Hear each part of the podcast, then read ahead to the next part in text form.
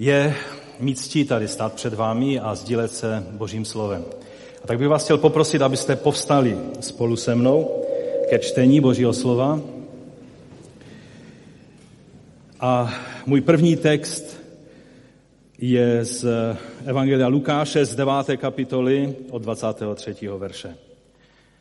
Všem pak říkal, chce-li kdo jít za mnou, ať zapře sám sebe a každý den vezme svůj kříž a následuje mě. Neboť kdo by chtěl svou duši zachránit, zahubí. Kdo by však svou duši zahubil kvůli mně, ten ji zachrání. První list Petrův, druhá kapitola od 20. verše. Neboť jaká to bude sláva, budete-li snášet rány za to, že hřešíte? Ale budete-li snášet utrpení, ač jednáte dobře, to je milost před Bohem. K tomu jste přece byli povoláni, neboť i Kristus trpěl za vás a zanechal vám příklad, abyste šli v jeho šlepějích.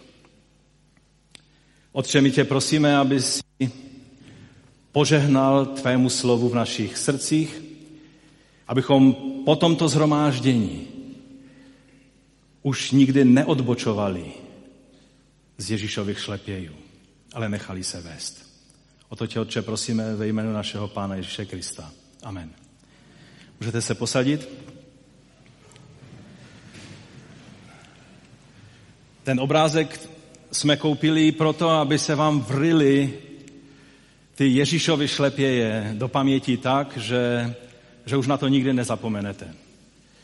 Protože to, o čem dneska budeme mluvit, tak to bude o tom, abychom chodili v jeho šlepějích, což znamená následování Ježíše. Dnes jsou letnice, mi můžete připomenout. A v našich kruzích se to vždycky pojí a tak nějak se očekává, že kázání bude o vylítí Ducha Svatého. A tak možná někteří si říkáte a jste překvapeni tím tématem, který jsem pro ten dnešní den přijal. Věřím pevně, že jsem to přijal od Ducha Svatého. Tím mým tématem, tématem dnešním není podle toho titulu Duch Svatý, jak by se zdálo, ale je to Pán Ježíš, Mesiáš a Král. A tak vám to řeknu hned na začátku na rovinu, protože pak už někteří se tak usadíte a možná už nebudete tolik vnímat. Letnice jsou o Ježíši. Skutky apoštolské jsou čí příběh? Lukáš měl názor, že pokračuje v tom, co začal psát v Evangeliu Lukáše. Čili je to pokračování příběhu Ježíše. Mesiáše a krále. My jsme čí následovníci? Ježíše. Jdeme v jeho šlepějích. Měli bychom. Jsme jeho lidem. Jsme tělem Mesiáše. Vykoupeným čí krvi? Jeho krvi. Jsme součástí království, kterému vládne král Mesiáš. Nevím, jestli víte, že Mesiáš to je politický titul. To není náboženský titul nějakého, nějakého guru vesmíru. To je politický titul pro krále, který měl usednout na Davidově trůně a na věčném trůně, odkud bude eh, vládnout všem národům na věky věku. A on to je, Ježíš to je. Takže proto to je jeho, eh, to dnešní téma. Věřím, že nám přesně toto chce Duch Svatý dnes sdělit. Ano, Duch Svatý. Jemu na tom záleží, abychom tohle téma přijali. Co tedy znamená jít v něčích šlepějích? Znamená to, jak jistě mi dáte zapravdu, následovat někoho, jít za někým. Ale znamená to ještě víc, znamená to napodobovat někoho, že? Existují na to i škaredější slova, ale ta nechám jenom, že vám problesknou myslí, ale já je nebudu vyslovovat. Já jsem si nemohl pomoct, abych vynechal dva hezké obrázky, které se mi velice líbí, třeba tady tohle. To je napodobování svého rodiče. Toho, který ví, kam mají jít. A tady to je, to je, prostě já jsem si nemohl pomoct. Já vím, že je to kyčovité, ale je to hezké, je to nádherné. Chceme být takovými napodobovateli? Určitě to znáte taky u svých dětí, když byli, jestli tam můžeš dát ten další obrázek, když eh, byli malí, dneska je horko, ale to je eh, o sněhu, takže to je jenom, abyste se schladili. Když byli kluci malí a naše nejmladší dcerka ještě nebyla na světě, tak když napadl sníh a, a šli jsme někam, tak někdy se stalo, a asi rodiče to znáte, že kluci se snažili jít v mých šlepějích, v tom sněhu. A, a já jsem dělal trošku větší ty kroky než oni a tak oni se snažili ty kroky dodržet a vypadalo to tak dost komicky. Ale já vám chci říct, že mě to, mě to ohromně hřálo u srdce. Když jsem viděl, jak ti kluci se snaží napodobovat ty mé kroky. Jako otce mě to, mě to hřálo. A ta otázka dneska je před námi, zda jsme natření z toho, že můžeme chodit v Ježíšových šlepějích. Že je můžeme takto napodobovat. Zda se snažíme dělat stejně velké kroky, jako dělá on. Možná pro tento svět budeme taky trošku komičtí, že se snažíme ty naše kroky dělat stejně velké, jako je dělá Ježíš. Nikdy toho nedosáhneme, ale, ale rodiče vždycky hřeje u srdce snaha dětí dělat věci správně.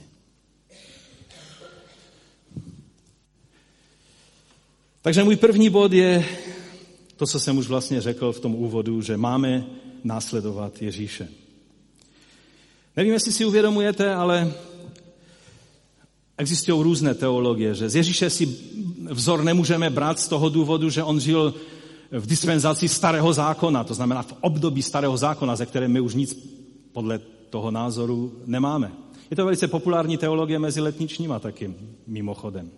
I když v té teologii není místo pro působení Ducha Svatého, ale to teď nechci řešit. Víte, Ježíš nám je dán jako vzor. Když říkáme, že jsme křesťané, tak tím vlastně říkáme, že jsme kristovci, že jsme jako Kristus, že se snažíme napodobovat Krista. Když někteří byli nazvaní Herodiány, víte proč? Protože používali módu, jak se oblékal Herodes, protože měli jeho politické názory, protože se s ním strašně chtěli kamarádit, protože dělali všechno jako Herodes. A tak se jim říkalo Herodiáne. No a, a Christiane se říkalo těm, kteří chtějí být jako Kristus. Kteří jdou ve šlepějích Ježíše. Víte, ono vlastně, to je dost radikální odlišnost od každého náboženství tohoto světa. Konfucius v Číně kdysi dávno řekl, nasleduj moudrost. Buddha řekl, následuj osmidílnou stezku. Neptejte se mě na to, co to znamená, nechci o tom mluvit. Mohamed předložil svých pět pilířů islámu k následování. A vlastně je to tak chytře uděláno, že můžete všech těch pět pilířů splnit a v srdci nemusíte ani milimetr věřit v to, co Mohamed řekl a co se v Koránu píše. Uděláte ty úkony a jste v pořádku, jste dobrý muslim. Ježíš ovšem to řekl dost jinak. Ukázal na sebe a, a řekl, následuj mě. Následuj mě. Vždycky žasnu, když čtu o Filipovi, jak Ježíš, tam je napsáno tak stručně, že přišel, uviděl Filipa a řekl, nasleduj mě. A on šel. Samozřejmě to není tak jednoduché, ale je to fascinující, že Ježíš nás pozývá ne, abychom šli nějakou osmidílnou stezkou, ale abychom následovali v jeho šlepějích. Chtěl bych vám doporučit cel, velice zajímavou knihu. Floyda McClanga asi není třeba představovat. Je to autor knihy Boží otcovské srdce, která je, myslím, v češtině a, a mnozí jste ji určitě četli. On má jednu knihu, kterou um, napsal v roce 2010 a která se jmenuje Follow, a simple and profound call to live like Jesus. Jednoduché, ale významné, jednoduché, ale významné volání k tomu, abychom žili jak Ježíš. A on tam cituje i další autory a, a říká tam toto. Nasledování Ježíše znamená více než jen jednoduché přijetí jej jako svého spasitele skrze nějakou modlitbu vydání. A to bez ohledu na to, jak upřímná tato modlitba byla. Aby skutečně následoval Ježíše, musíš jej také napodobovat. A to tak, že používáš jeho život jako vzor pro ten svůj život. A nakonec to uzavírá tvrzením, pokud Ježíš je skutečně Bohem, já věřím, že tomu věříme, pak jeho opravdové následování znamená vzorovat všechno v našem životě podle jeho života. Pokud skutečně je Ježíš tím, kým řekl, že je, pak chození v jeho šlepějích musí prostoupit každou oblast tvého života, nejen srdce. A proměnit všechno v tobě, kým jsi a čím jsi. Víte, často říkáme a fascinujeme se mnohými písněmi, které, ve kterých zpíváme, jak jsme natření z Ježíše a, a jak obdivujeme jeho krásu. Tomu nikdy nerozumím, co tím chceme říct v těch písních, jo, když obdivujeme jeho krásu, protože Izaja říká, že na něm nebylo nic, na co by šlo pohlédnout, ale samozřejmě to je mluveno o trpícím Ježíši. Ale budíš. Ale jenom se fascinovat Ježíšem, aby tě to hřálo tvé srdce, nestačí. Já věřím, že dnes odejdeme tady odsaď s vědomím, že je třeba daleko něco jiného, abychom vykonali ve svém životě. Ano, vykonali, nebojte se toho slova. To je skutek sice, ale to je bohulíbý skutek. Dobré skutky jsou dobré. Jenom když se chcete skutkama ohanět před Bohem, že jste z obliga, tehdy jsou špatné. Nasledování Ježíše znamená být jeho učedníkem na celý život. Všichni. Není tady člověka, který by byl z toho vynechán. Nejsou z toho vynecháni ani pastoři, kdyby tady byli biskupové, tak ani biskupové, ani žádní teologové, kteří někdy si myslíme, že jsou už tady jenom od toho, aby ty ostatní vyučovali a ze svých zkušeností jim pomáhali a vedli je.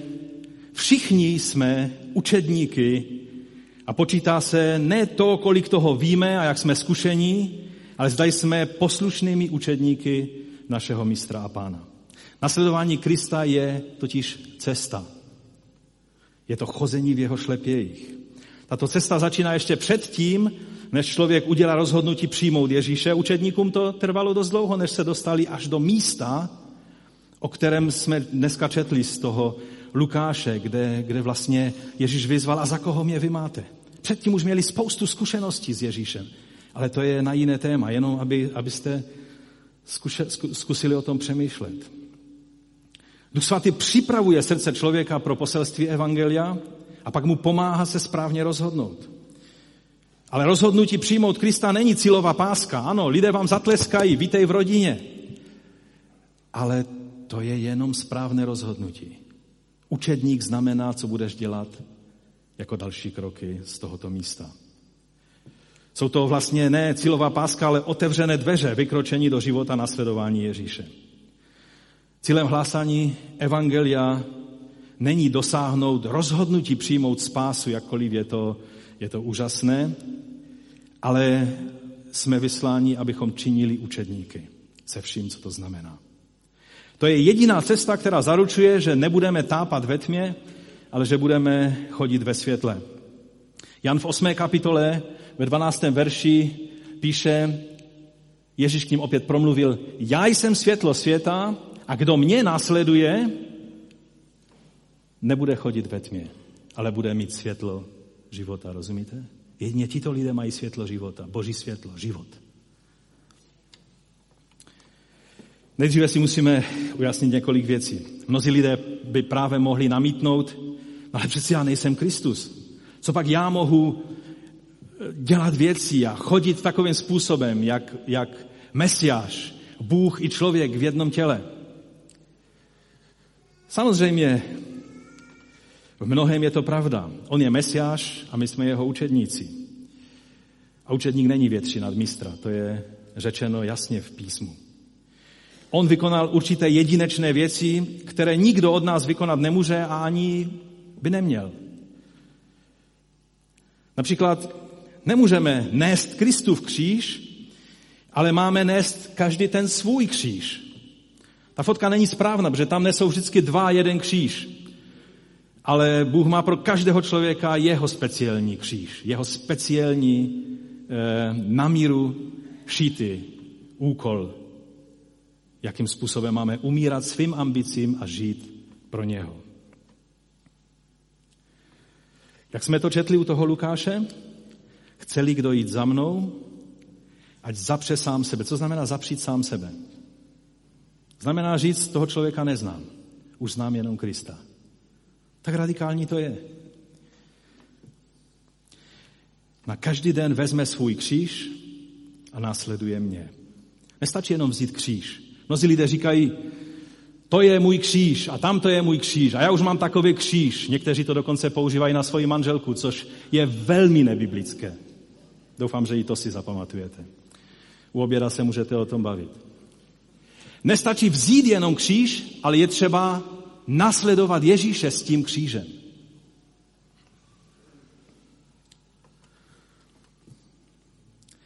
Nejsme tedy povoláni k tomu, abychom nesli Kristův kříž, stejně jako nejsme těmi, kdo jsou schopni se obětovat za hříchy světa. To myslím, že není třeba více vysvětlovat. Ale jde o to, aby v nás bylo přesně stejné myšlení, které bylo v Ježíši, které jej na kříž přivedlo.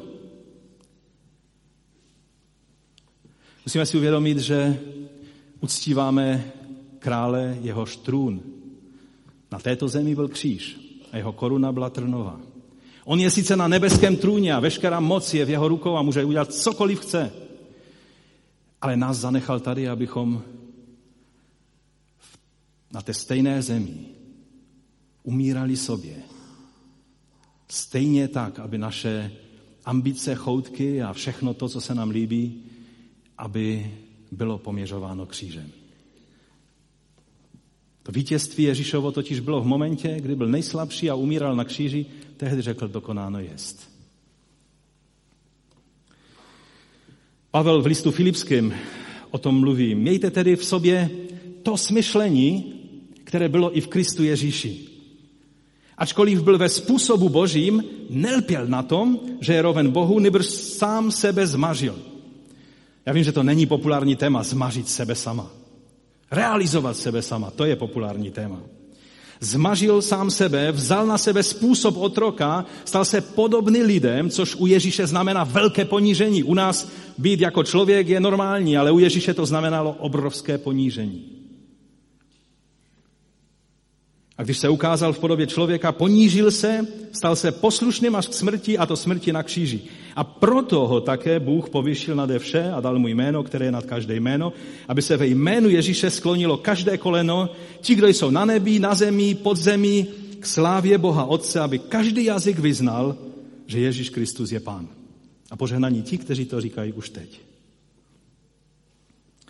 Takhle přesně to myslel i Petr v tom našem hlavním textu, který jsme četli jenom úryvek z toho, z, z toho odstavce. To je ten Petr, který se tím úplně nejnehoráznějším způsobem zapřel Ježíše. V živé oči lhal. Ale pak, když poznal, co znamená cena nasledování svého mistra, pána Ježíše, tak nás nabádá ve svém prvním listu, a říká, k tomu jste přece byli povoláni. Tam celý ten kontext, když si přečtete, tak je to stále o tom tež. Abychom si uvědomili, že se nám neděje nic divného, když prožíváme odstrčení od tohoto světa, když prožíváme utrpení v tomto světě. K tomu jste přece byli povoláni, říká Petr, neboť i Kristus trpěl za vás a zanechal vám příklad, abyste šli v jeho šlepějích. Čili ten primární význam jítí v Ježíšových šlepějích není od vítězství k vítězství dobývání světa in Jesus name, hallelujah, amen. Ale ono to je vítězství, ale tím, že žijeme způsobem Ježíše, nad kterým každý mocný toho světa mávnul svou, rukou, svou rukou a řekl, to je loser. Ten skončil. On teprve začínal. A takhle je to v božím díle vždycky i s námi. On se nedopustil hříchu, Petr pokračuje. Ani lest nebyla nalezena v jeho ústech. Když mu spílali, neodplacel spílaním. Co děláme my, když nám spílají? Soudíme se? Bráníme se? Když trpěl, nehrozil. Předával vše tomu, jen soudí spravedlivě. Každý křesťan zná jedno tajemství, které nezná duch tohoto světa, ani lidé tohoto světa, ani mocní tohoto světa. Že může se dít, co chce, jakákoliv křivda. To, co se děje koptům dneska v Egyptě, to jsou strašné věci.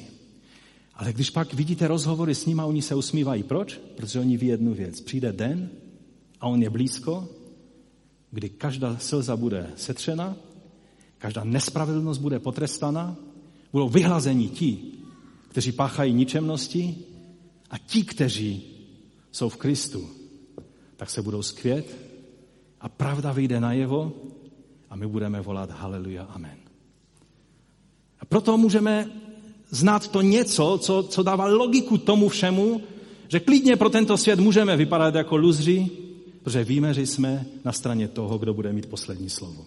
Amen? On sám na svém těle vynesl naše hříchy na dřevo kříže, abychom zemřeli hříchům a byli živí spravedlnosti. Jeho zraněním jsme byli uzdraveni to sice milujeme hlavně ve smyslu toho fyzického uzdravení, ale Petr tady nemyslí fyzické uzdravení, on tady mluví, neboť jste bloudili jako ovce, ale nyní jste se obrátili k pastyři a strážci svých duší. Tady mluví Petr, cituje Izajaše způsobem, kdy chce ukázat, to hlavní uzdravení, které se děje, je, že jsme se vrátili zpátky k pastyři našich duší. Pokud se to nestane, pak žádné fyzické uzdravení nám nepomůže, jenom že nám těch pár hodin na tomto světě pomůže být déle, ale neřeší náš hlavní problém. Když to Petr tady mluví o tom uzdravení, které znamená život pro naši duši. Jak to ale máme vědět, zda jdu, zajdeme v jeho šlepějích. Jak to mám vědět, jak by na mém místě jednal Ježíš, že? Vy starší si možná, starší myslím ti, kteří si pamatujete 90. léta, tak eh, si vzpomenete, že byly takové některé specialitky v 90. letech, třeba každý křesťan měl poctivě na autě rybičku a bylo to takové osvobozující, že jsme si mohli dát rybičku na auto a, a dneska nevím, stále to ještě je, ale už ne tak často. Ale také velmi oblíbenou věcí po celém západním světě mezi křesťany byl náramek se zkrátkou VVJD. Pamatujete si to? A, a ta zkrátka znamená e, z anglického what would Jesus do, čili co by udělal Ježíš, myšleno, co by Ježíš udělal na mém místě, kdyby byl v té stejné situaci, jako jsem já. E, je to na základě knihy e, Charlesa Sheldona, která byla napsána koncem 19. století, ale ve 20. století tak nějak prostě ta výzva, kterou tam v té knize ten bezdomovec tomu takovému uťaplému zboru, který už tak prostě ho nic, nic se nedotýkalo a najednou tam přišel takový otrhaný vandrák a oni se tak na něho všichni dívali a chtěli ho vykázat za dveře a on říká, co by asi na vašem místě udělal Ježíš. A z toho byla pak ta výzva, kterou si mnozí křesťané dávali eh, na ruku, na krk a, a hlavně se řídili eh, touto výzvou VVJD, what would Jesus do, co by asi Ježíš udělal. A je to dobrá otázka, co by udělal Ježíš. Už jsi někdy položil takovou otázku? Co by udělal na tvém místě Ježíš? Když chceme zjistit, co by na našem místě udělal Ježíš, podle toho, jak jednal zde na zemi, tak eh, to má jeden, jeden předpoklad, že čteme Bibli.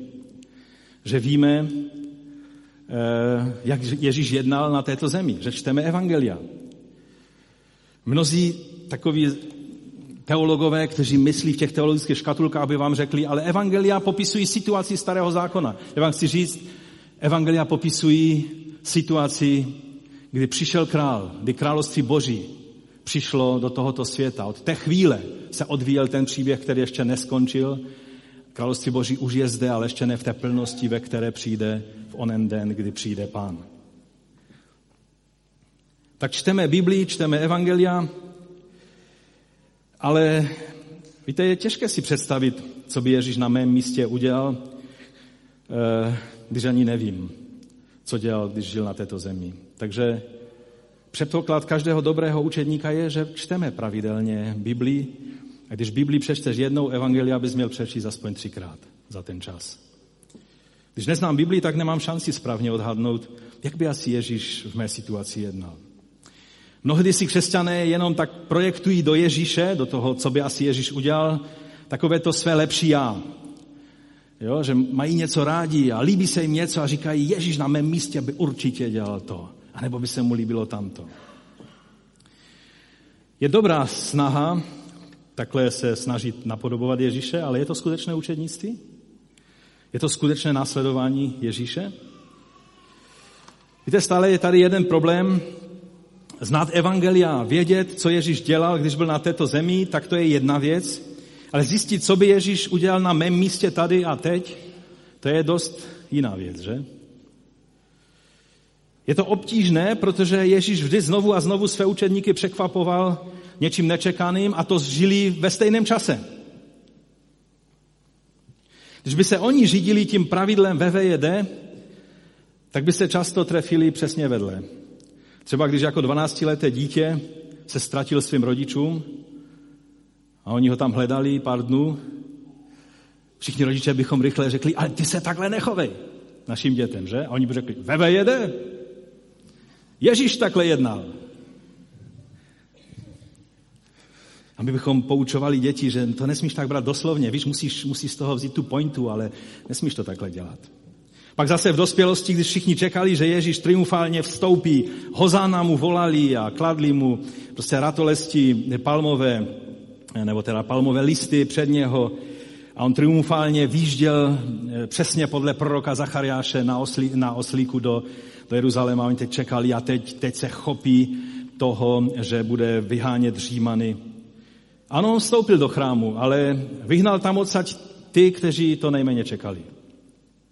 Ti, kteří si mysleli, že dělají velice záslužnou službu celému, celému tomu chrámovému biznisu, tomu skvělému podniku. Někteří se dívají na církev jak na nějakou dobře fungující firmu. Pak jsou zmateni, když to funguje na jiných zásadách. Jednou jim zakazoval vstupovat na cestu pohanů a do měst Samařanů, a pak oni přijdou a on sám sedí a rozmlouvá se samarskou ženou a, a s celým městem, které ona přivedla k němu. Víte, VVJD v jejich případě by bylo dost matoucí, že? A navíc tato otázka činí z Ježíše jen hypotetickou možnost promítnout si minulost do dnešních dnů. Takhle, aha, tak eh, Ježíš tehdy před dvěma tisíci lety a dneska asi nejdříve by potřeboval nějakého průvodce, aby se v tom komplikovaném světě vyznal, že? Vzniknul nám z toho pěkný zmatek. Dnes je spousta těch, kteří Ježíši připisují všelijaké věci. Třeba tvrdí, že Ježíš by nikdy nevešel do kostela ani do modlitebny. Do kostela by nešel, protože tam jsou obrazy, do modlitebny ne proto, že tam je mrtvo a není tam život. A že by se spíše scházel jen tak po kavárnách, nebo úplně by toho všeho nechal a šel k bezdomovcům a, a, a byl s nima. Nebo že by šel a připojil se k nějaké komunitě hipsterů. Teď on byl přece rebel, že? Pořádný. Nebo ne? To je na jiné téma, ale Ježíš nebyl rebel. To je jenom, kdybyste chtěli vědět, tak za mnou přijďte a můžeme o tom podiskutovat. Mnozí jdou do hospody takzvaně na jedno a svatosvatě věří, že přece Ježíš by byl ten první, který by si to jedno s nima dal. Scházel se přece s hříšníky a celníky své doby, nebo ne? Zahřívač církevních hlavic, pokud tady je někdo takový, tak se mu omlouvám, dá tu svoji nálepku VV1 na církevní lavici a cítí se dobře, že naplňuje princip VV1. Postmoderní, postkřesťanský, postfaktický, postevropan půjde do baru nebo do buddhistického klubu a tam tu svoji nálepku VV1 nalepí a řekne si, amen, tohle by dělal přesně Ježíš. A všichni jsou přesvědčeni, že Ježíš je na jejich straně. Všimněte si, jaký je zmatek kolem toho v dnešním světě. To nám ukazuje, že něco s tím není v pořádku, že? Průšvih je, že Ježíš žije. Kdyby žil jenom před dvěma tisíci lety, tak bychom si ho mohli vykládat každý, jak bychom chtěli. Ale Ježíš žije dnes. Působí, je aktivní, vládne. A musí poslouchat ty naše rádoby křesťanské postoje. Sluníčkaři, kteří natřeně vidí ve jede všude v Koránu, když přece v Koránu se taky píše o Ježíši, nebo ne? Píše, ale špatně. Píšou se bludy a lží o Ježíši v Koránu. Nebo naopak obhajci takzvaných tradičních evropských myšlenok křesťanských hodnot. Někdy tím myslí, že jenom polonacistické hodnoty. Obranci staré Evropy, ale které? Te keltské, te křižácké, te komunistické, které? Te dnešní? Nebo vítači, objímající každého džihadistu, který možná už v Hrubzáku má plánek na to, jak se staví sebevražednou vestu. Dneska zase byl další sebevražedný útok v Londýně, jestli jste to nezaregistrovali. Je v tom pořádný chaos. A Ježíš se na to všechno dívá a tak vnímáme, že něco, něco v tom není úplné. Že, že tam musí ještě něco k tomu přibýt. A to nás přivádí k mému druhému bodu. A to je, že jít v Ježíšových šlepějích neznamená archeologii, neznamená ani historii, už vůbec neznamená tvoji fantazii, ale co? Znamená to vztah. Vztah s živým, aktivním Bohem, s králem, který vládne a s jeho duchem, který působí v moci. Víte, existuje lepší otázka než VVJD. Je to otázka VIJD. Já jsem si myslel kdysi, že jsem to vymyslel, že jsem na to přišel a tak jsem celý nadšený s tím přišel do sboru a mladí mi řekli, teď jsme o tom měli lekci na Christfestu. Pak jsem zjistil, že na to téma už je i kniha napsaná. Ale přesto to furt platí. To je jenom potvrzení, že to je pravda, že? Ono, eh, to VVJD značí, co by Ježíš udělal na tvém místě, že? A to VIJD eh, znamená what is Jesus doing. To znamená, co Ježíš teď dělá. Jestli to tam můžeš tu češtinu dát, prosím. Jo? Neptejme se, co by na našem místě udělal Ježíš, ale ptejme se, co Ježíš zrovna dělá. On je živý, aktivní a on působí. Čili ta správná otázka je, co Ježíš dělá. Ježíš nás nepovolal k tomu, abychom si hypoteticky představovali, jak kdo má lepší fantazii, si toho víc představí, co by na našem místě dělal, ale máme jít v jeho šlepějích, máme jej následovat v tom, co právě v dané situaci a skrze svého svatého ducha koná. Jít ve šlepějích Ježíše není archeologie, objevování Ježíšových 2000 let starých šlepějí, jakkoliv je to fascinující. Teď jsem byl před pár týdny v Jeruzalémě a měl jsem tam den volna po tom setkání, které jsme tam měli. A tak jsem si říkal, nikdo z průvodců nás nikdy nechtěl zavést do chrámu knihy, kde jsou uložené kumránské svitky a kde je kodex Alepa, který, který byl napsán někde kolem roku 800 nebo 1000, nevím přesně, a byl, byl eh, přivezen do Izraele a tři dny na to ta synagoga, kde předtím byl eh, v Alepu, tak zhořela. A je to vlastně nejstarší, nejstarší kodex, čili kniha, eh, kde je celý, celý starý zákon napsaný. A je to fascinující vidět Izajášův svítek v tom chrámu. Já jsem byl úplně, pak jsem byl v archeologickém muzeu a v muzeu of Bible Lands, čili e, biblické, biblických zemí a, a viděl jsem tam hliněné tabulky, na kterých bylo klínovým písmem psáno a byl jsem fascinovan. To jsou všechno úžasné věci a to jsou dobré věci. A jsou, musí vždycky být lidé v církvi, kteří se v těch věcech vyznají. Ale nasledování Ježíše není archeologie, ani historie, ani fantazie, ale je to vztah s živým Ježíšem. Na to nemusíš být archeolog, ani historik, ani teolog. Na to stačí, že jsi poslušný učedník Ježíše Krista. Amen.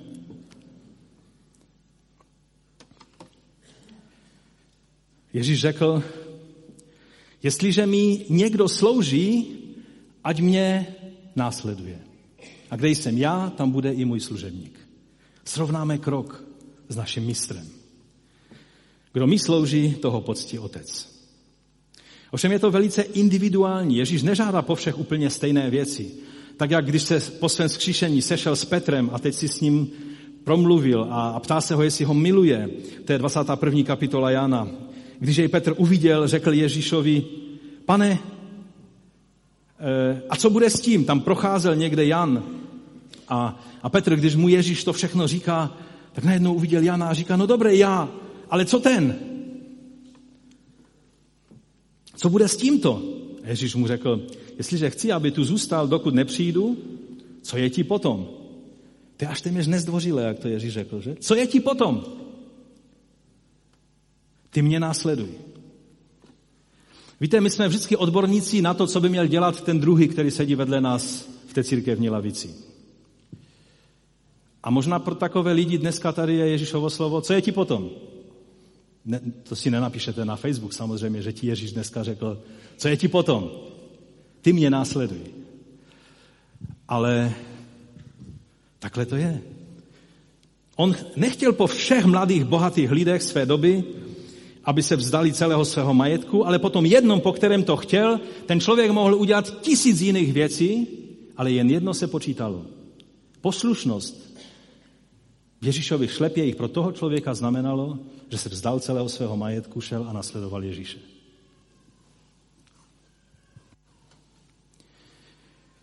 Jak ale máme vědět, co Ježíš dělá zrovna teď? Když chodil po této zemi, tak učedníci se ho drželi a chodili s ním všude, vyjma jednoho místa. Na kříž, na kříži bylo jenom jedno místo. Tam ho nemohl následovat nikdo. Ale jak to máme vědět dnes? Co Ježíš dělá, aby ho mohl následovat? Někdy máme pocit, že v tom je takové určité okno. Víme, co Ježíš dělal kdysi, co vykonal na kříži, a pak čteme hodně o tom, co bude dělat při svém příchodu. Jsou na to různé teorie, ale jedno je jisté, že Ježíš viditelně přijde na tuto zem a ujme se vlády na tomto světě. A dost hodně toho čteme o tom, co se bude dít na konci tohoto věku, když přijde v moci a slávě. No ale co čteme v Biblii o tom, co dělá Ježíš právě teď? Přemýšleli jste někdy o tom? Za prvé je napsáno, že sedí na trůně po otcově pravici. Je naším králem. No sedět na trůně to není příliš akční, že? Už jste viděli akční film, který by byl o tom, jak někdo sedí na trůně? Já vím, že byl prý nějaký před lety natočen film šestihodinový o tom, jak člověk spí. Ten člověk tam spal a otáčel se ze strany na stranu a prostě spal. Nevím, kolik lidí na to šlo do kina, ale... ale sedět na trůně to je něco podobného, že?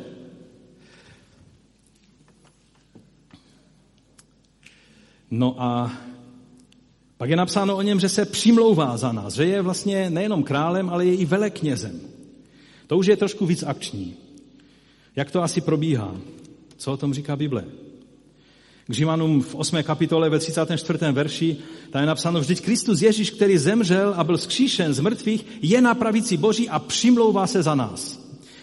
Znamená to, že Ježíš sedí na trůně a má miliony, sta miliony e, jmén, věřících a, a tak takovou dlouhou litání těch jmen prostě vyslovuje?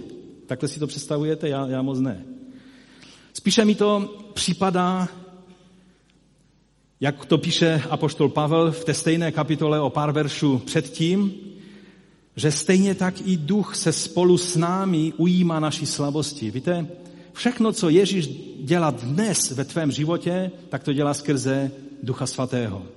A tak i ta přímluva za tebe probíhá tak, že je Duch Svatý, pokud jsi naplněn Duchem Svatým, on se ujímá naší slabosti, vždyť my nevíme, jak a za co se máme modlit, sám ten duch se za nás přimlouvá vzdechy, které nelze vyjádřit slovy. A ten, který zkoumá srdce, ví, jaké je myšlení ducha, totiž, že se podle Boha přimlouvá za svaté. Je to spíše tak, že on nám dal svého ducha svatého a tím způsobuje, že ta jeho přimluva souvisí s tím, co duch svatý koná v nás. Skrze svatého ducha, skrze talkání na modlitbách a modlitby v jazycích. Je fascinující si uvědomit, že jsme do toho zapojeni. Že jako tělo Mesiáše, se účastníme té jeho velekněžské služby přímluv. Jednou se mi stalo, že Bůh skrze Ducha Svatého zbudil dvě sestry, když já jsem byl v určité eh, situaci, kdy jsem hodně potřeboval duchovní pomoc. A ta jedna věděla, za co se modlí, ta druhá nevěděla, za co se modlí, ale obě se přimlouvali, bylo to v noci. A Bůh je zbudil přesně ve chvíli, kdy moje manželka usnula, protože už to byla noc, a předtím se ona modlila. A Bůh tu štafetu dal jiným sestrám, které až potom později se čirou náhodou dozvěděli, co se vlastně dělo. Víte, jsme účastní toho, co Ježíš dělá na svém trůně. Skrze to, že dovolíme Duchu Svatému, aby ty jeho skutky v nás vypůsobil. Není to fascinující? Nevím, jak vy, ale já jsem z toho natřen. Že máme podíl na těchto věcech. No a třetí věc, kterou Ježíš dělá, je, že vládne. Co znamená vládnout? Za normálních okolností to znamená řídit, rozhodovat, vést. Někde jsou vlády, které nevládnou, ale normálně vláda má řídit, rozhodovat, vést. Ano, víme, že Ježíš vládne celému vesmíru, víme, že vládne Božímu království, aby všechno bylo poddáno tomu, který mu ty věci poddal. Ale jak konkrétně vládne zde na zemi? Jak je jeho vláda uplatněna tady a teď? Je to tím, že vládne v nás, v tobě a ve mně, ve svých učednících, ve svém těle Mesiáše, ve své církvi. No ale on je přece na nebeském trůně. Jak on to může udělat? Ježíš je zároveň člověk a zároveň Bůh.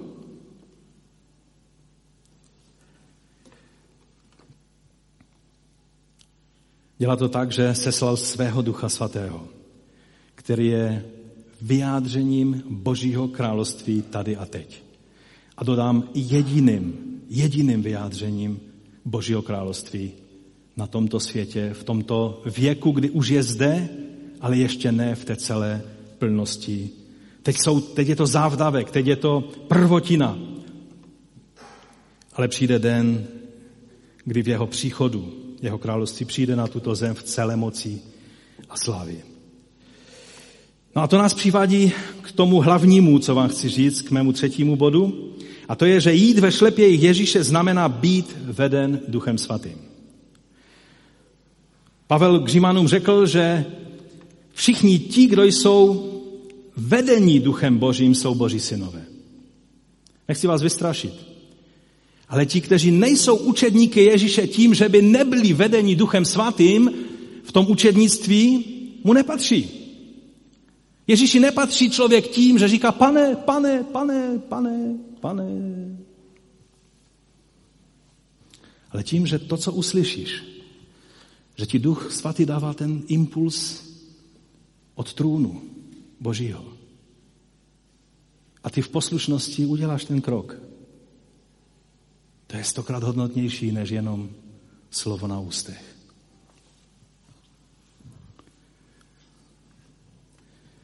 Toto si musíte zapamatovat, i když si celé kázání nebudete pamatovat. To je velice důležitá eh, věta nebo věty a je to vlastně takový paradox. Když chceme následovat Ježíše, pak musíme být velmi pozorní na vedení Ducha Svatého. To si zapamatujte, doufám, že to tam máme napsáno. Když chceme následovat Ježíše, pak máme zbystřit svoji pozornost na vedení Ducha Svatého. A dále, když chceme a toužíme chodit v moci ducha, být naplněni duchem svatým, v plnosti ducha a prožívat věci ducha, pak na co máme upřít svůj zrak? Na Pána Ježíše. To je to nejdůležitější, co jsem vám chtěl říct a nemohl jsem se dočkat, kdy vám to konečně budu moci říct.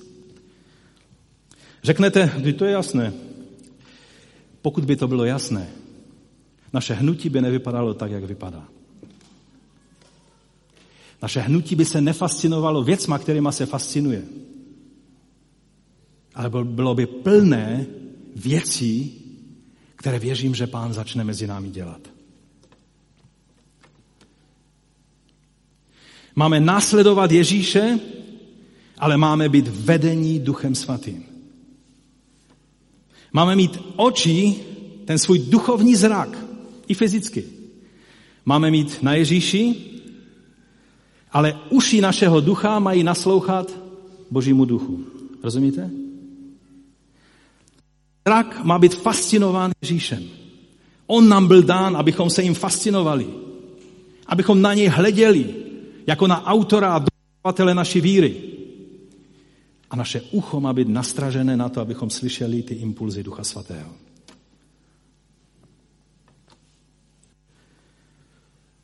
To, co si přeje Duch Svatý, co nám zjevuje, ať v písmu nebo v prorockým slovem, různými dary, to je jen to, co si přeje Pán Ježíš. Pokud do toho domícháme své vlastní tělo a svou vlastní fascinaci, zázraky a, a věcmi, které, kolem kterých se točíme my často, pak to neladí. Ale pokud se necháme vést Duchem Svatým, vždycky to bude zaměřovat naši pozornost na Krista. Není v tom rozpor. Jan v 16. kapitole říká, když však přijde on duch pravdy, muslimové a někteří liberální křesťané říkají, že to tady je o Mohamedovi, ale chci vás ujistit, že je to skutečně o duchu svatém.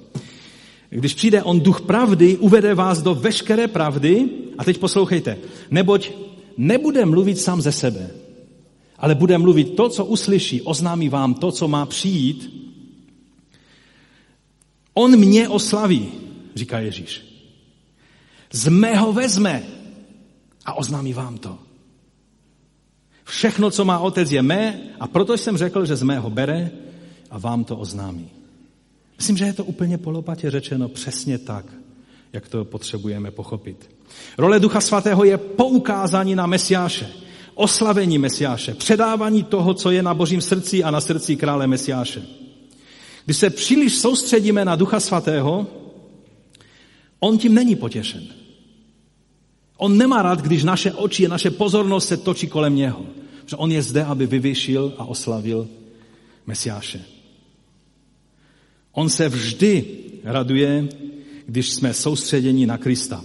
Víte, dá se to říct i tak, že Pan Ježíš je nám dán jako ten jediný objekt. Lidé, protože to nerozuměli, tak si vytvářejí obrazy a všechny možné prostě pomůcky, ale Ježíš nám byl dán jako jediný legitimní objekt, na který můžeme upřít svůj zrak. Dokáže si někdo představit ducha? O duchu víme jediné, že poznáváme, když vane, když jedná, když něco dělá, ale jeho samotného si nedokážeme představit. Ale když upřeme zrak na Krista, on je i člověk, i Bůh v jedné osobě. Toho můžeme studovat, hledat, poznávat, dozvídat se o něm všechno, co je třeba. V listu Židům je to řečeno velmi důrazně. A já použiju překlad 20, 21 pro tuto věc, protože tam je to velice vystižně přeloženo. 12. kapitola od druhého verše. Nespouštějme oči z Ježíše. Je to řečeno polopatě? Někdy se lidé eh, říkají, že mluvím příliš komplikovaně. Je to komplikované? Nespouštějte oči z Ježíše. Myslím, že na tom to komplikované je vytrvat s tím naším zrakem na Ježíši, když se tolik věcí kolem nás děje. Každý den je nějaký teroristický útok. Místo, abych upřel zrak na tu situaci, upřu svůj zrak na Ježíše. Nesundávejme svůj zrak z Ježíše. Dokonce, když se budou dít ty strašné věci, které mají přijít na tento svět, tak Lukáš říká, a v té chvíli pozvedněte svůj zrak. Kam? K němu. Nespouštějte oči z Ježíše, ani v těch nejhorších situacích, které přijdou.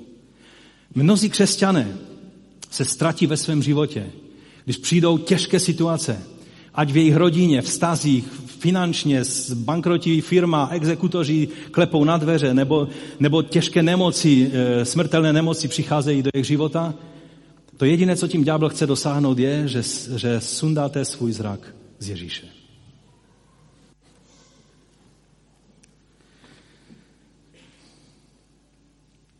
Nespouštějme oči z Ježíše. Studijní překlad to má upřeně hledíce k původci a dokonavateli víry Ježíši.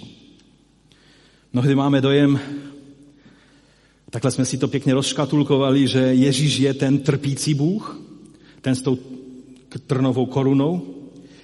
A, a samozřejmě on nás vede k sebe zapření, k přijetí utrpení, k nastavování druhé tváře, to je takový ten pacifistický Bůh. Ale haleluja, amen. Pak je tady Duch Svatý, který nám dává moc. Dynamis, to je to slovo. A mnozí kazatelé by teď řekli, a to je slovo, ze kterého pochází slovo dynamit. To je sice velká pravda, ale dynamit v prvním století neexistoval a spojovat dynamit se slovem dynamis, proto je velmi nesprávný přístup k božímu slovu. Ale, ale je to ta moc. A já vám chci říct, že mezi Ježíšem a mezi jeho duchem není žádný rozpor. Věci, ke kterým tě vede k umírání sobě. Ježíš svým příkladem, tě Duch Svatý svým zmocněním, svým požehnáním, svým nutkáním, svými impulzy bude vést. Nečekám amen, ale stejně je to pravda. Duch vane přesně tam, kterým směrem buší Ježíšovo srdce. No a teď na závěr je otázka, proč se Duch Svatý neprojevuje tak, jak bychom očekávali? Toužíme, dneska jsou letnice, možná dnes něco pán udělá. Proč se často ty věci nedějí? Protože ho zarmucujeme. A někdy uhašujeme jeho oheň. Pavel Verským dává varování, nezarmucujte ducha svatého božího, jim jste byli zapečetěni ke dní vykoupení. Co znamená zarmucovat ducha svatého? To slovo e, řecké, které tam je použito, tak e, znamená velice silný citový projev. Je to takový projev, jak se, jak, jak se cítí manžel, kterého manželka zrovna zradila s nějakým jiným mužem. Znamená bolest, zranění. A je strašné si uvědomit, že Pavel nás varuje, abychom tohle nedělali Bohu. Ve starém zákoně je plno takových situací, kdy Bůh se cítí zraňován Izraelem, právě tam je to slovo v řeckém překladu starého zákona použito. Hlavně to bylo tehdy, když oni šli za falešnými bohy, anebo následovali podle principu a způsobu tohohle světa. Tehdy tam je to slovo napsáno, že se Boha dotýkalo a zraňovalo ho to. Zarmucovat ducha znamená dělat věci, které způsobí, že duch svatý se svou přítomností a vanutím se od nás vzdálí. Jan Křtitel, můžeš tam dát ten obrázek, poznal Ježíše podle toho, že na něj sestoupil duch svatý jako holubice, že? Ale on nejenom sestoupil, ale tam je napsáno, že zůstal na něm. U Jana v první kapitole, když o tom Jan píše, tak říká, Jan vydal svědectví, Jan Křtitel. Viděl jsem, jak duch sestupoval jako holubice z nebe a zůstal na něm. Bylo to, jako by ta holubice sestoupila na Ježíše a dala najevo, tady jsem doma, tady zůstanu, tady se cítím dobře. A taky, že Ježíš v moci ducha chodil po celou dobu, co byl na této zemi. Eh, Arti Kendall je známý autor o knihách, jak chodit v, pod pomazáním Ducha Svatého. A určitě jste už o něm slyšeli. A on v jedné ze svých knih, která se jmenuje Svatý oheň, tak popisuje takový velice, velice zvláštní příběh misionářského páru, který, který prožil povolání do Izraele a tak se nastěhovali do Izraele s celou rodinkou a teď eh, měli takový hezký domek, ve kterém žili. A najednou si ta sestra všimla, že, že v té verandě, pod tou střechou té verandy se jim zahnízdila divoká holubice. A oni si řekli, to je super, to je potvrzení toho, že jsme na správném místě, že nás tady Bůh povolává, protože ta holubice je symbolem Ducha Svatého. A jak to bývá, no, tak jako lidé se taky občas hádají, že? E, I misionářům se to občas stává. Žel i pastorům. Ne těm pastorům, tady, tady tomu pastorovi se to taky stává. A a tak oni se občas hádali, teď co budou dělat a někdy začali už křičet, protože byli v určité frustraci, věci nešly tak, jak chtěli. A najednou ta žena říká tomu manželovi, všimnul jsi, vždycky, když se hádáme, A obzvlášť, když jeden z nás třískne dveřma, to křesťané nedělali, ale, nedělají, ale oni to dělali, tak ta holubice uteče. A přiznala se ta manželka tomu manželovi a víš, čeho se strašně bojím? Že jednoho dne ona odletí a už se nevrátí. A ten manžel řekl, no tak se bude muset ta holubice přizpůsobit nám, nebo jinak bychom se museli přizpůsobit my té holubici. A oba dva přesně věděli, že ta divoká holubice se jim nepřizpůsobí. Ona je plachá. To není holub, kterého máte ve městě, i tady v Ostravě určitě. Toho nevyplašíte nikdy. Ten vás tak akorát pokadí. Ale ta divoká holubice je velice těžké ji, ji uvidět. A, a oni oba dva dobře věděli, my se musíme přizpůsobit charakteru té holubice. Od toho dne jejich život byl proměněn. Vždycky si najednou uvědomili, musíme jednat tak, abychom tu holubici nevyplašili. A jejich život byl proměněn. A myslím, že je čas, abychom si uvědomili, kolikrát jsme byli plní ducha. A zakládali jsme si na tom, že jsme křesťané plného evangelia a plní ducha svatého. A pak svým jednáním jsme jednali tak, že si musíme položit otázku.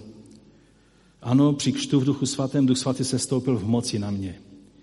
Ale nezaplašil jsem ho svým jednáním už od té doby? Divoká holubice je velice placha, jak jsem řekl, ale duch svatý je tisíckrát více plachý. Lze je zarmoutit, zaplašit, jeho jednání uhasit, to znamená omezit, bránit mu.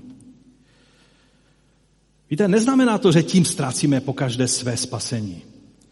Pouze se Duch Svatý stáhne do ústraní. Přítomnost Boží je při nás tehdy, když chodíme duchem a nezaplašujeme jej svým jednáním, svými rozhodnutími, svými kroky. Náš život by vypadal dost jinak, pokud bychom tak často nezaplašili onu plachou Boží přítomnost, onu holubici Ducha Svatého. Víte, a jeden z způsobů, jak se to děje, že zarmucujeme Ducha Svatého, je to, když si myslíme, že On žárlí na pozornost, kterou věnujeme Kristu. To hormoutí.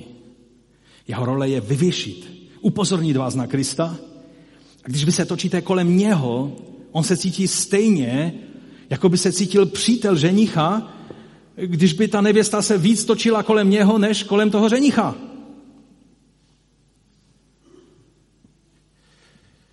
Chce tě upozornit, aby si uviděl Ježíše v každé situaci svého života. Charles Spurgeon řekl, hleděl jsem na Krista a holubice přilétěla. Pohledl jsem na tu holubici a ona zmizela. Rozumíte? Plachost Ducha Svatého je také vyjádřením toho, že on byl dán, aby sloužil a zjevoval nám Pána Ježíše Mesiáše, ne sebe sama. Ona plachá holubice Ducha Svatého vždycky ráda usedne na vše, co v tvém životě dává prostor Ježíši. Zaměřuje se na Ježíše. Je vyjádřením poslušnosti našemu králi a Mesiáši. Jsme jeho učedníky. Duch Svatý rád oslavuje eh, v nás Ježíše.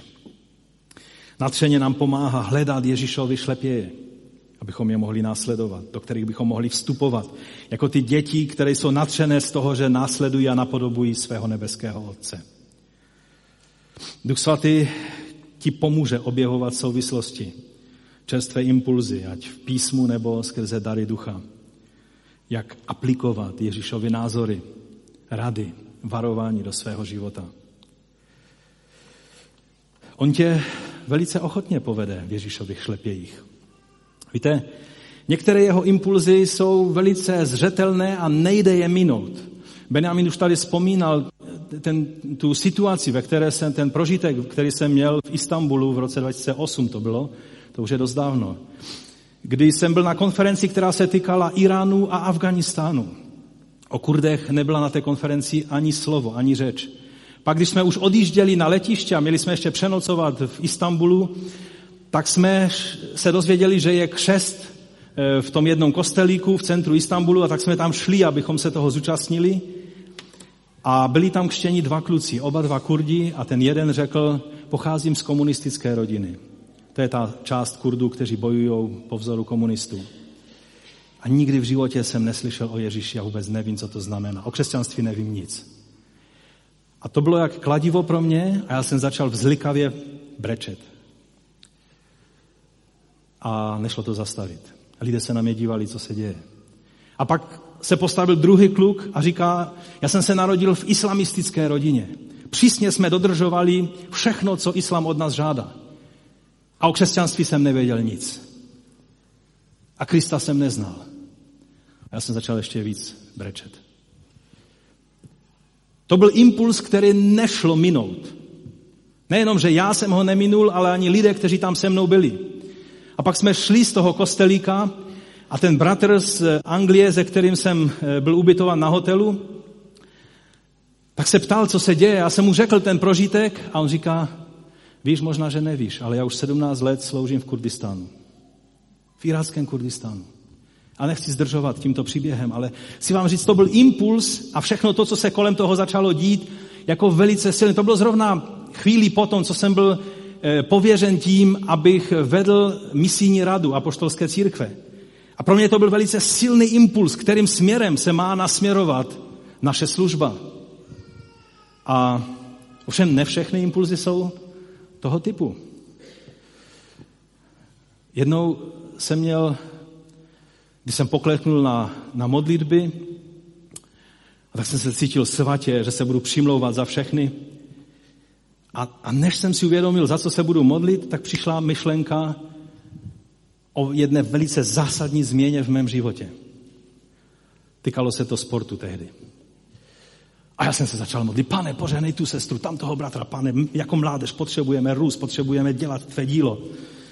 A fajn. Bůh pořehnal tu modlitbu a za týden další modlitba mládeže a jsem pokleknul na zem, stejná věta. To už se hůř přikrylo svou zbožností a natřením a horlivostí. A na třetí týden jsem jenom řekl, ano, pane. A to je ta správná odpověď. A Bůh má s náma trpělivost. On si počká na to tvé ano.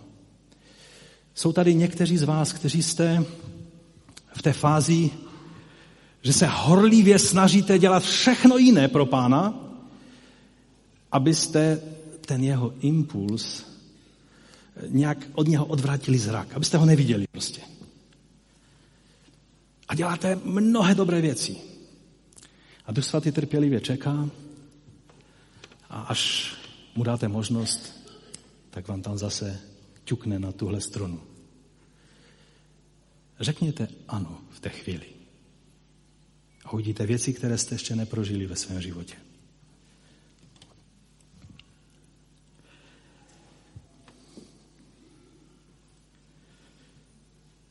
Možná budeš číst při ranní kávě Bibli a, a najednou víš, že je to slovo, které je možná k celému světu, ale je taky k tobě. Řekni ano, pane. Co říct závěrem? Možná jsme tady všichni, kteří jsme přijali Ježíše do svého srdce, jako svého osobního spasitele. A pěkně nás to v srdci hřeje, Máme takové to Wesleyovské, mé srdce bylo zvláštním způsobem zahřáto. A ujišťujeme se, že máme jistotu spasení, to je takový ten náš způsob, jak ty věci vyjadřujeme. Ale učednictví znamená víc. Pokud přijetí Ježíše ve tvém případě neznamená, že jsi vyznal Ježíše jako pána a krále, kromě toho, že jsi ho přijal jako svého osobního spasitele, to je hodně zvláštní termín, osobní spasitel, ale budíš. Pokud to neznamená, že se mu poddal vírou, jeden z významů slova víra znamená poddat se, svěřit svůj život. Jeden z hlavních významů v prvním století toho slova. Pokud se mu nepoddal vírou jako králi, pokud si nepřijal jeho způsob vedení, to znamená vedení Ducha Svatého, jako vyjádření Ježíšovy vlády ve tvém životě, pak nejsi učedníkem Ježíše, jenom si něco namlouváš a je nejvyšší čas dnes začít následovat Ježíše tím, že budeš chodit v jeho šlepějích z moci Ducha Svatého. A proto vás chci vyzvat, abychom teď povstali. A pokud toužíš po takovém tom pravém letničním naplnění duchem, možná jsi byl naplněn duchem poprvé před mnoha lety a toužíš, aby se něco víc stalo ve tvém životě. Dnes si spíš na suchu. Tak ti chci říct, že je třeba k tomu udělat jednu konkrétní věc. A to je nejenom vyznat Ježíše jako svého spasitele, přijmout ho do srdce a, a těšit se tím, že on je ten, který se chopil tvého srdce.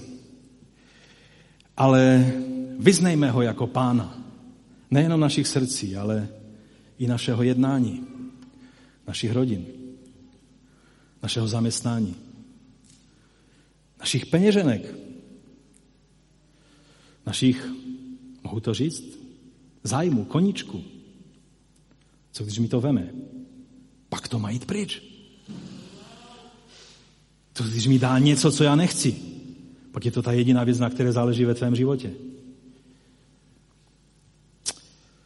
Vyznejme ho jako pána našich zhromáždění, našich chvál. A co když změní ty chvály? Co když nás eh, donutí používat tyhle varhany nebo nějaké jiné? Myslíte si, že Duch Svatý je v tom, jaký žánr používáme ve chvalách? Ne, nebudu se do toho pouštět. Všechno, co znamená náš život, naše uctívání Boha, naši službu Bohu, ty všechny věci poddejme Pánu. A pak řekněme, pane, naplní mě svým duchem svatým. A on to učiní. Četl jsem někde, jak pastor David Wilkerson, který jednoho dne byl v takové modlitbě, protože měl kázat na to téma a říkal, pane, jak se to děje prakticky? Chodit tvým duchem, být veden tvým duchem, abych se stal dobrým učedníkem Ježíše Krista. A říká, a pak najednou uslyšel tři slovíčka v angličtině. A nejdříve byl tím velice překvapen a potom, když pochopil ten význam, tak začal, on to tak říká, tancovat a skákat po celém svém domě z radosti. Ta tři slovíčka v angličtině jsou just say yes. Prostě řekni ano. Víte, to tajemství nechat se vést je v tom, že na ten impuls, ať je to tichý hlas, anebo burácející hřmění ve tvém životě, pokud to rozeznáš, že je to impuls, který ti pán od svého trůnu skrze ducha svatého posílá, nic jiného po tobě nechce, jen aby si řekl ano. Ta moc je na něm, zodpovědnost je na něm. Všechny věci, zaopatření je na něm. Po tobě on chce, aby si prostě řekl ano. Pokud toužíš po větší plnosti a realitě chození v šlepějích Ježíše ve svém životě, můžeš přijít tady dolů dopředu. Pokud se nemáš jak dostat tady dolů, tak to udělej tam na místě. A řekni panu prostě, ano, chci jít ve tvých šlepějích z moci tvého svatého ducha. A pak se budeme modlit, aby duch svatý se stoupil.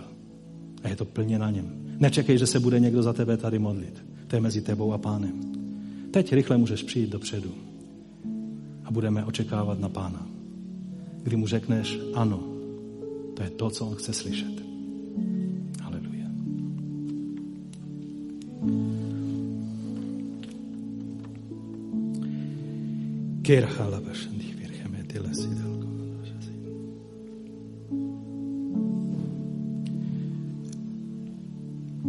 Někteří z vás víte, že už je to příliš dlouho, co se svíráš, aby si řekl v konkrétní věci, ano, pane Ježíši, dávám to do tvých rukou. Nebudu obrácet svůj zrak na jiné věci. Nebudu se snažit tvářit zbožně, ale i když kostrbatě, budu se snažit jít ve tvých šlepějích. I když by to znamenalo komplikace a někdy možná i utrpení. Chci jít ve tvých šlepějích, chci být tvým učedníkem. Nechci být jen tím, kdo říká pane, pane, ale chci být tvým učedníkem, který tě následuje.